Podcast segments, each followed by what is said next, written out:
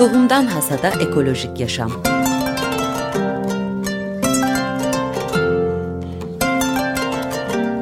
Hazırlayan ve sunan Buğday Ekibi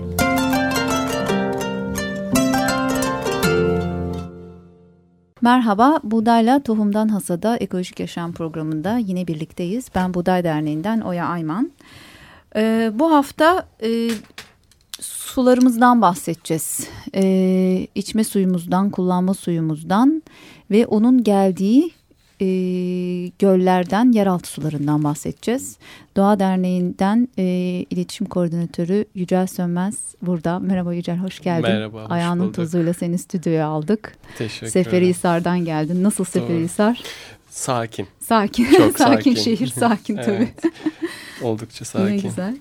Ee, evet, e, Türkiye'nin e, Ağustos 2013 sayısında tehlike altında göller yazısını kaleme aldın. Bir de harita e, var. Doğa Derneği işbirliğiyle hazırlanan tehlike altındaki göller haritası. E, kuruyan, kurumak üzere olan, tehlike altında olan ve özelliğini kaybetmiş olan göllere dikkat çekiyor harita.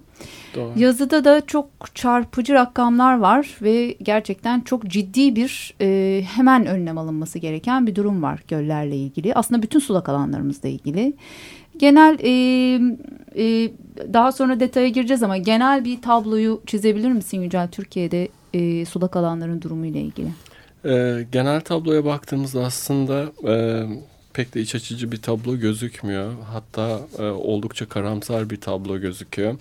Ee, şöyle ki aş, son 40 yılda aşağı yukarı biz sulak alanlarımızın yarısına denk düşen bir alanı kaybetmiş bulunuyoruz ne yazık ki.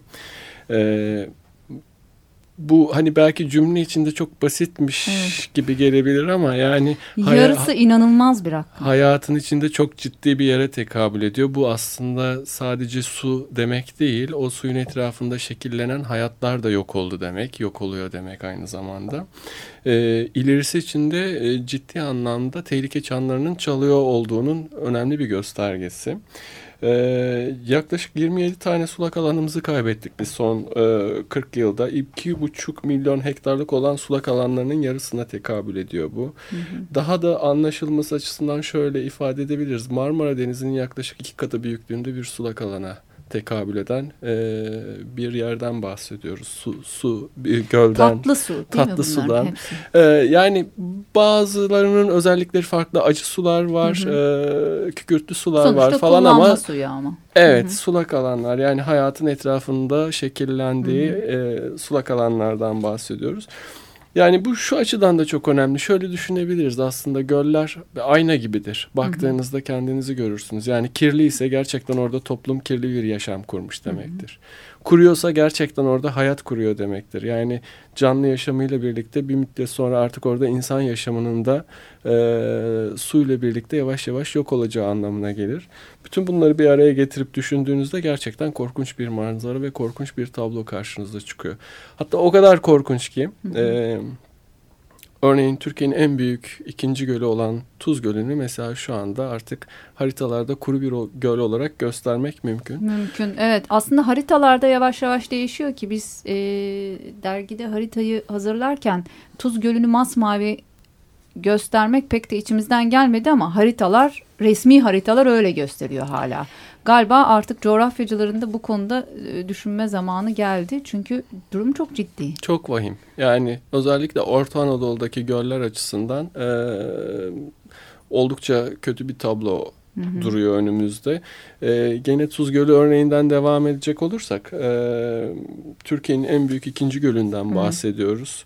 E, ve bulunduğu coğrafya açısından da bulunduğu o coğrafyayı farklılaştıran, diğer yerlerden ayrıştıran, tamamen bütün karakteristik özelliğini ve yaşam biçimini de orada veren bir e, gölün yok olmasından bahsediyoruz. Yani o kadar basit bir şey değil aslında.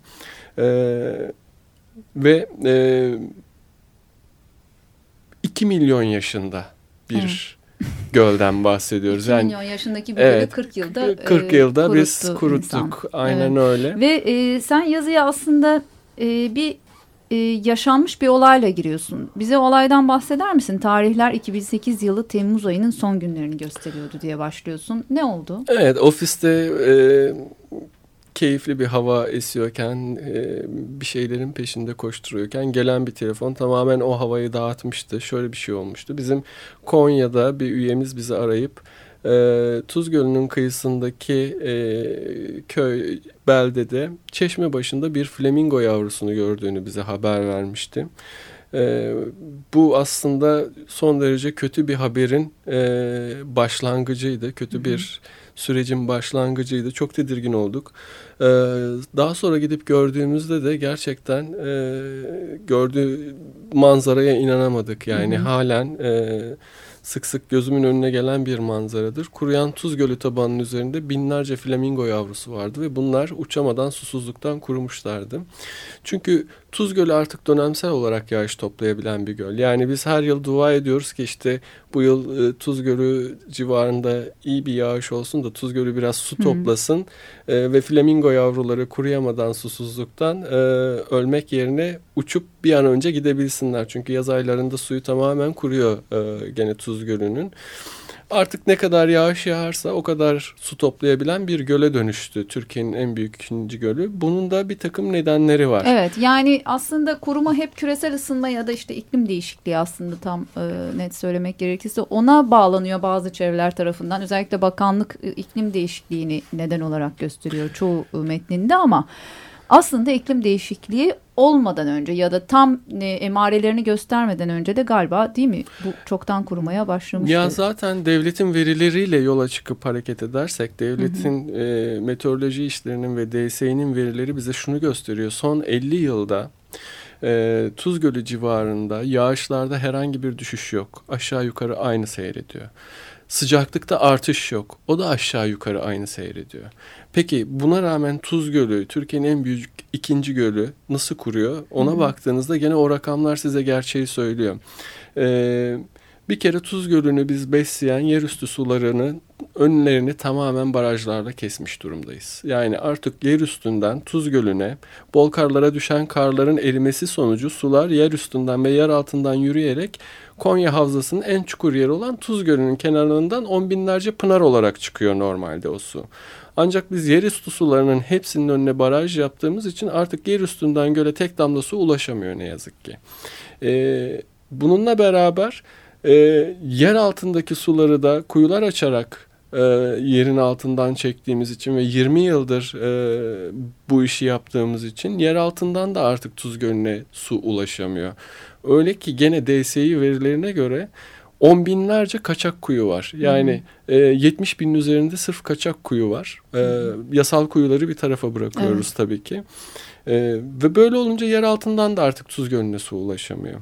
Bütün bunların sonucu olarak da Tuz Gölü artık suyla beslenemeyen bir göl. Ne yer altından ne yer üstünden. Zaten Konya Ovası'na baktığınızda bütün bu e, yer üstünden ve yer altından suyun e, bu şekilde kullanılıyor olmasının faturası sadece Tuz Gölü'ne de çıkmıyor. Evet. Bölgedeki tüm göller e, kurudu. Evet. Yani ne yazık ki kurudu. Evet, burada e, Yarma Sazlığı, Hamam Gölü, e, e, Tersakan Gölü, e, Kestel Gölü, işte daha farklı bir sürü göl, 17 tane göl. Eşme ee, Kaya evet, Eşme Kaya Sazlıkları, 17 tane göl e, kurumuş Tabii. durumda ya da çok çok ufacık küvet gibi kalmış. Hatta bir ara e, Konya'nın altı deniz derlerdi. Biz o Hı. denizi de kurutmuş durumdayız. Yani aslında basit bir matematik hesabıyla size bunu anlatabilirim. Ee, devlet su işlerinin e, gene verilerine göre Tuz Gölü'nde içinde bulunduğu Konya Havzası'na baktığımız zaman bu havzanın yıllık su toplama kapasitesi 1 milyar 150 milyon metreküp. Burada bizim her yıl tükettiğimiz su ise 1 milyar 786 milyon metreküp. Yani bu şu anlama geliyor. Biz her yıl Tuz Gölü'nü dolduracak kadar bir miktarda suyu fazladan tüketiyoruz. Nasıl tüketiyoruz? Yerin altından çekerek tüketiyoruz. Hı hı. E, bu nedenle de e, Konya Havzası'nda yeraltı suları yine e, raporlara göre her yıl bir buçuk metre aşağı düşüyor. Ben hani bizzat görüp şahit olduğum bir şeydir. 250 metrenin üstünde, 200 metrenin üstünde artık yer altından su çıkarabiliyor orada insanlar. O kadar düşmüş durumda ve artık fosil su dediğimiz e, binlerce yıldır yer altında bekleyen ama kullanılamayan sulara ulaşmış durumda ve onlar e, çürük yumurta gibi kokuyor evet. ve hiçbir şekilde yani kullanılamıyor. Hiçbir şekilde işe yaramayan e, aslında e, evet. kullanılamayan durumda. Ne tarımda kullanılabilir ne içme suyu e, ne de başka bir şekilde ne de başka bir şekilde bir su kullanılabilir değil. su. Yani Konya Havzası'nın suyu bitmek üzere bitti ya da. Konya Havzası'nın suyu bitti. Zaten e, o, ya, yağış olursa geliyor öyle mi? Yağış olursa işte Tuz Gölü bir miktar su topluyor. Ee, onun dışında da havzada e, bütün rakamların ortaya koyduğu gerçeklik önümüzde kuraklık olarak çıkıyor evet. her halükarda. Tüm bu aşamaya nasıl geldiği de çok kısa bir şekilde özetlemekte fayda var. Yaptığımız en büyük yanlışlardan bir tanesidir bu. Ee, biz suyu nasıl bu kadar fazla tüketiyoruz Konya'da? Niye bu kadar fazla tüketiyoruz? Yanıtı e, Konya'da o bölgenin ekosistemine uygun olmayan ürünleri yetiştirdiğimiz ve bunları teşvik ettiğimiz için bu böyle oluyor. Yani şeker pancarı, mısır, kiraz, yonca, fi gibi çok su isteyen bitkileri Türkiye'nin en kurak havzasında yetiştirmekte 20 yıldır ısrar ediyoruz. Evet. Dolayısıyla bir müddet sonra barajlarda tutulan sular da yetmiyor tarım için. E, o yüzden kaçak kuyular e, açılıyor. Bütün bunların altında yatan en temel nedenlerden bir tanesi yani bu. Suyu bitirmek için biraz el, elden gelen yapılmış gibi bir durum var. Evet, Tabii. E, çok e, içler acısı. Çözümleri konuşacağız e, hı hı. birazdan. E, bir de bir telefon bağlantımız var. Bir müzik arası verelim ondan önce. Tabii ki. E, Betty Bell'den Party Pooper adlı parçayı dinleyeceğiz.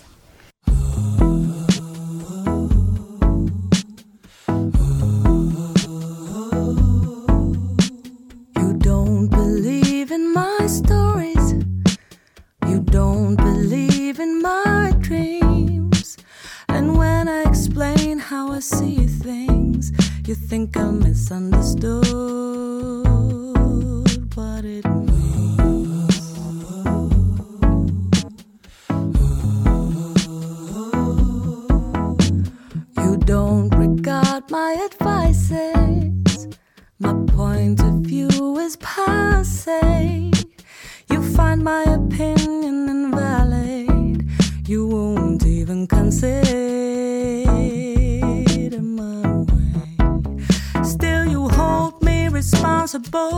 for the spoken you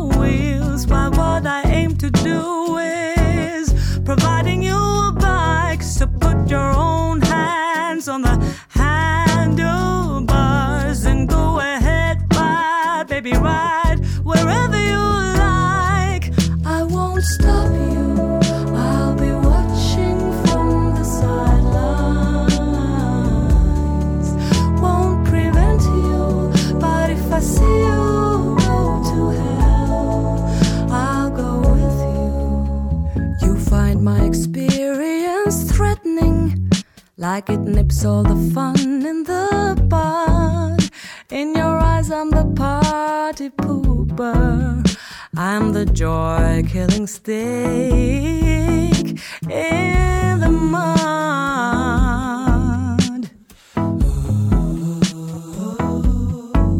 And yes, I do have some experience.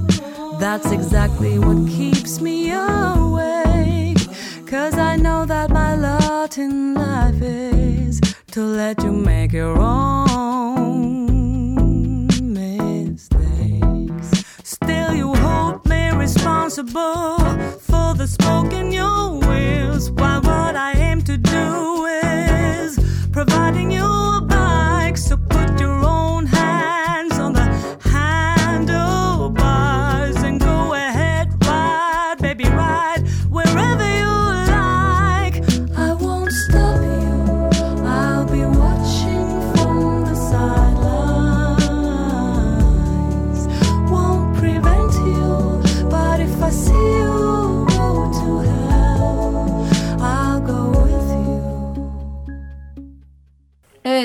tehlike altındaki gölleri ve sulak alanları konuşmaya devam ediyoruz. Şimdi telefon hattımızda e, Doğa Derneği Bilim Direktörü Süreyya İsfendiyaroğlu var. Merhaba Süreyya. Merhabalar Oya. Bey pazarındasın. E, bir toplantıdan katılıyorsun. Çok teşekkürler. Bizi kırmadın, katıldın. E, sulak alanlar ve göller üzerindeki tehditleri konuşuyoruz ama e, tehdit sadece göl varlığı ya da su varlığı e, üzerine ve insanın suya ulaşamaması üzerinde değil. Diğer canlılar ve biyolojik çeşitlilik tabii ki çok büyük tehdit altında. Senden e, çok uzun yıllardır e, Türkiye'nin çeşitli yerlerinde e, kuşları araştırıyorsun. Ee, ve e, biraz bir karşılaştırma yapabilir misin? Biyolojik çeşitliliğe nasıl etkisi oluyor sulak alanların? Bundan e, 20 yıl önce nasıldı e, göllerin durumu ve kuşların durumu? Şimdi nelerle karşılaşıyorsun? Onları aktarabilir misin bize? Tabii sulak alanlar e, canlı çeşitliliğinin çok yüksek olduğu alanlar. Ve aynı zamanda çok üretken ekosistemler bunlar. E, e, çok miktarda canlı oradan faydalanıyor. Orada yaşamlarını sürdürüyorlar. Özellikle e, kuşlar bunların içerisinde çok önemli yer tutuyor. Çünkü kuşlar özellikle su kuşları hayatlarının belli bölümünü e, sulak alanlara bağımlı şekilde şey yapıyorlar, geçiriyorlar. Ve bunların hani e, beslenmek, barınmak, yavru büyütmek gibi ihtiyaçlarını karşıladıkları alanlar sulak alanlar. E, daha vahim durumda olan canlılar var. Mesela balıklar. E, bazı balık türleri e, belli sulak alanları özgü oluyor. Çok e, bundan milyonlarca yıldan beri e, o bölgede kalmış, o bölgede izole kalmış ve başka hiçbir yerde bulmayan endemik dediğimiz yöreye özgü canlılar oluyorlar. Ve bunların gidecek hiçbir yerleri yok. Yani bir tek o gölde göl var olduğu sürece yaşamlarını sürdürebiliyorlar.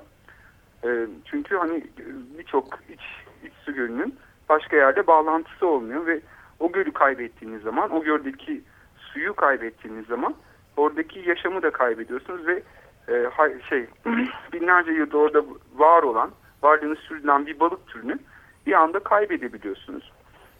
Aynı zamanda e, sulak alanlar çevresinde yaşayan insanlara da büyük faydalar sağlıyorlar. E, orada yaşayan e, yöre, yörede yaşayan topluluklar sulak alanların kendisine sağladığı hizmetlerden faydalanıyorlar. Mesela ne gibi olabilir? Hani sas kesimi olabilir. Ondan sonra tuzlu sulak alanların kenarında tuzla işletmeleri şey küçük ölçekte tuzlular işletiliyor olabilir. Onun dışında balıkçılıktan geçinen aileler olabilir. Bunun gibi örnekleri var. E, sulak alanları kaybettiğimiz zaman e, buradaki bu insanların ya başka bir yere göçmeleri ya da yaşamlarını devam ettirmek için başka yöntemler geliştirmeleri gerekiyor. E, dolayısıyla bir sulak alanı kaybettiğimiz zaman e, hem bölgedeki insanlar hem de bölgede yaşayan canlılar e, büyük zarar görüyorlar. Peki e, Süreyya birkaç örnek verebilir misin? Şu anda Türkiye'de e, son 40 yıldır kurumuş olan e, ya da işte Cumhuriyet'ten bu yana kurumuş olan e, göller nedeniyle kaç tür artık o alanda üremiyor? Ya da mesela kaç tür demeyeyim ama izlediğiniz hangi türler üremiyor? Evet evet. Bunun mesela en en tipik örneği ülkemizde e, yılan boyundur. Hı hı. Hani yılan boyu dünyada çok geniş dağılımı olan bir tür. Fakat e, Mezopotamya'da çok ufak bir popülasyonu vardır. E, bizim e, okuduğumuz kadarıyla literatürde özellikle Türkiye'de bu yılan boyun popülasyonu tek bir alanda yürüyordu. Bu da e, Hatay'daki Amik Gölü. Hatay'daki Amik Gölü kurutulunca ki bu e, direneci zannedersem 60'lı yıllarda gerçekleşmiş olması lazım. Evet. Ondan sonra ve yavaş yavaş küçülmeye başladıkça buradaki e, yılan boyunlar da e, tek tek azalmaya başladı. Öncelikle e, üremeyi kestiler. Ondan sonra göl kaybı buldukça da zaten artık yaşlandıkça yok olup gittiler yani. Evet. Ve e, bu hem bizdeki yılan boyun popülasyonunu hem de aynı tarihlerde İsrail'de tutulan bir göl vardır. Hula Gölü. Hula Gölü ile Amik Gölü aynı zamanlarda kurutulmuştur. İkisinin birden kurutulması Orta Doğu'nun büyük bir kısmından, kuzeyinden ve şey batısından yılan boyunun tamamen yok olmasına sebep olmuştur. Evet, yılan ee, boyun hani gibi çok önemli bir Hı -hı. kayıptır. Başka pek çok e, tür de var. Zaten e, tabii ki, tabii yayınlanan ki. haritada da o türler e, bir şekilde e, belirtiliyor. E, sanırım Seyfe Gölü'nde artık flamingo ve e, e, pelikan, ak pelikan üremiyor. Evet, Seyfe evet. Gölü mesela bizim Hı -hı. Ramsar alanımızdır. Hı -hı. Fakat e, biz bu alanı Ramsar alanı ilan etmişiz. Fakat sonra ortasından DSİ 20 metre genişliğinde 5 metre derinliğinde geniş bir e, drenaj kanalı geçirerek e, ve hala koruma alanıdır yani e, Evet. şeyde.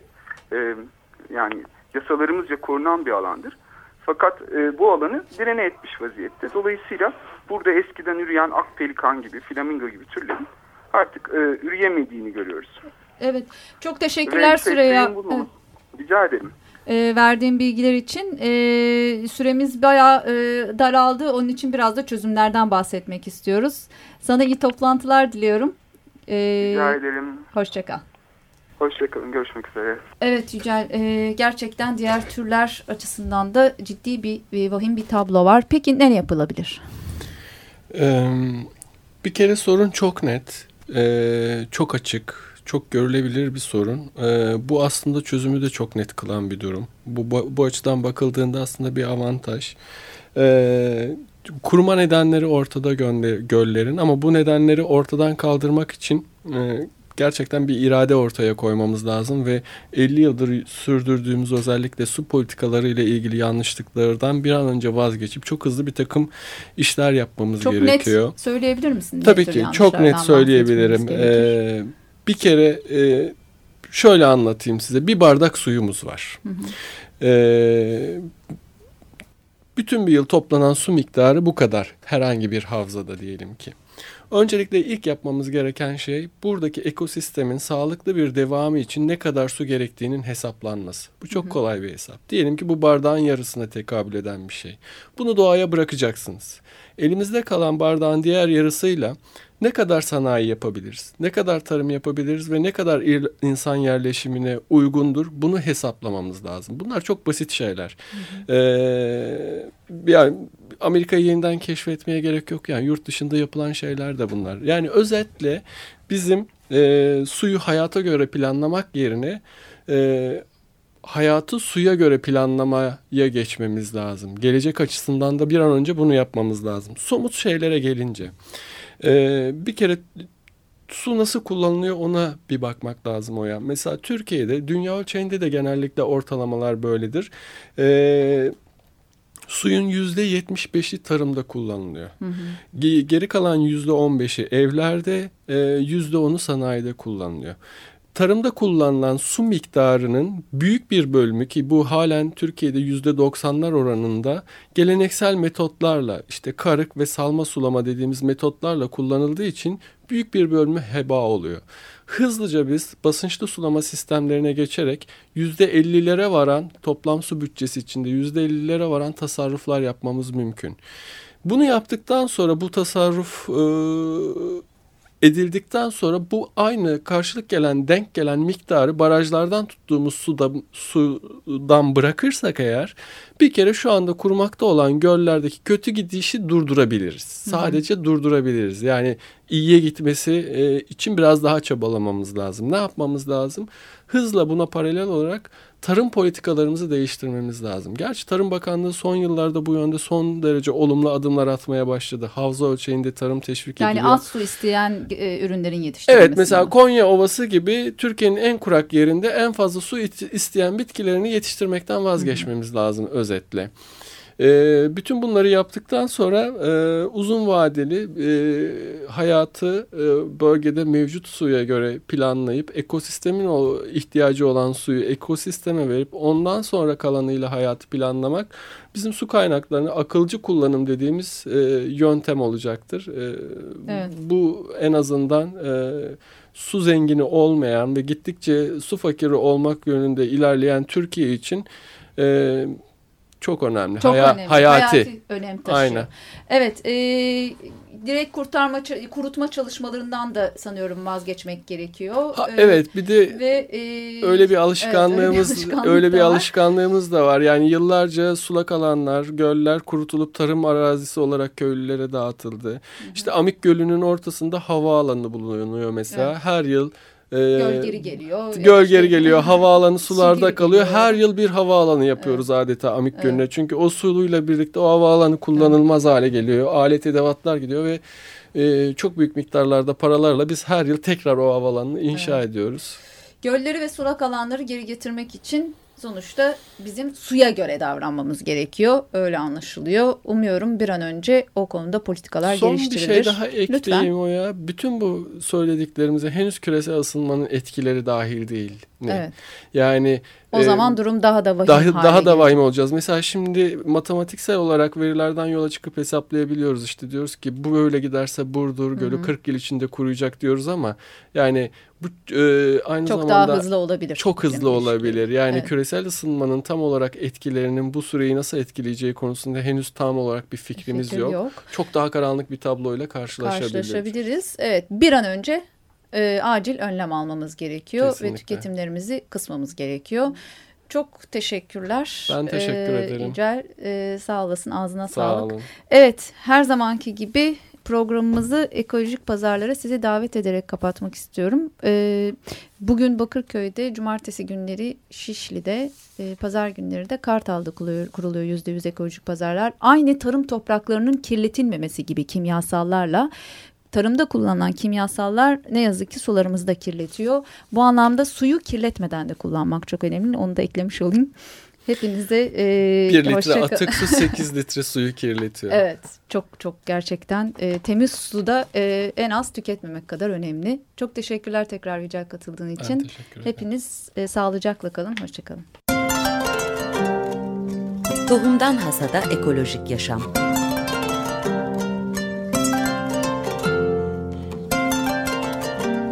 Hazırlayan ve sunan Buğday Ekibi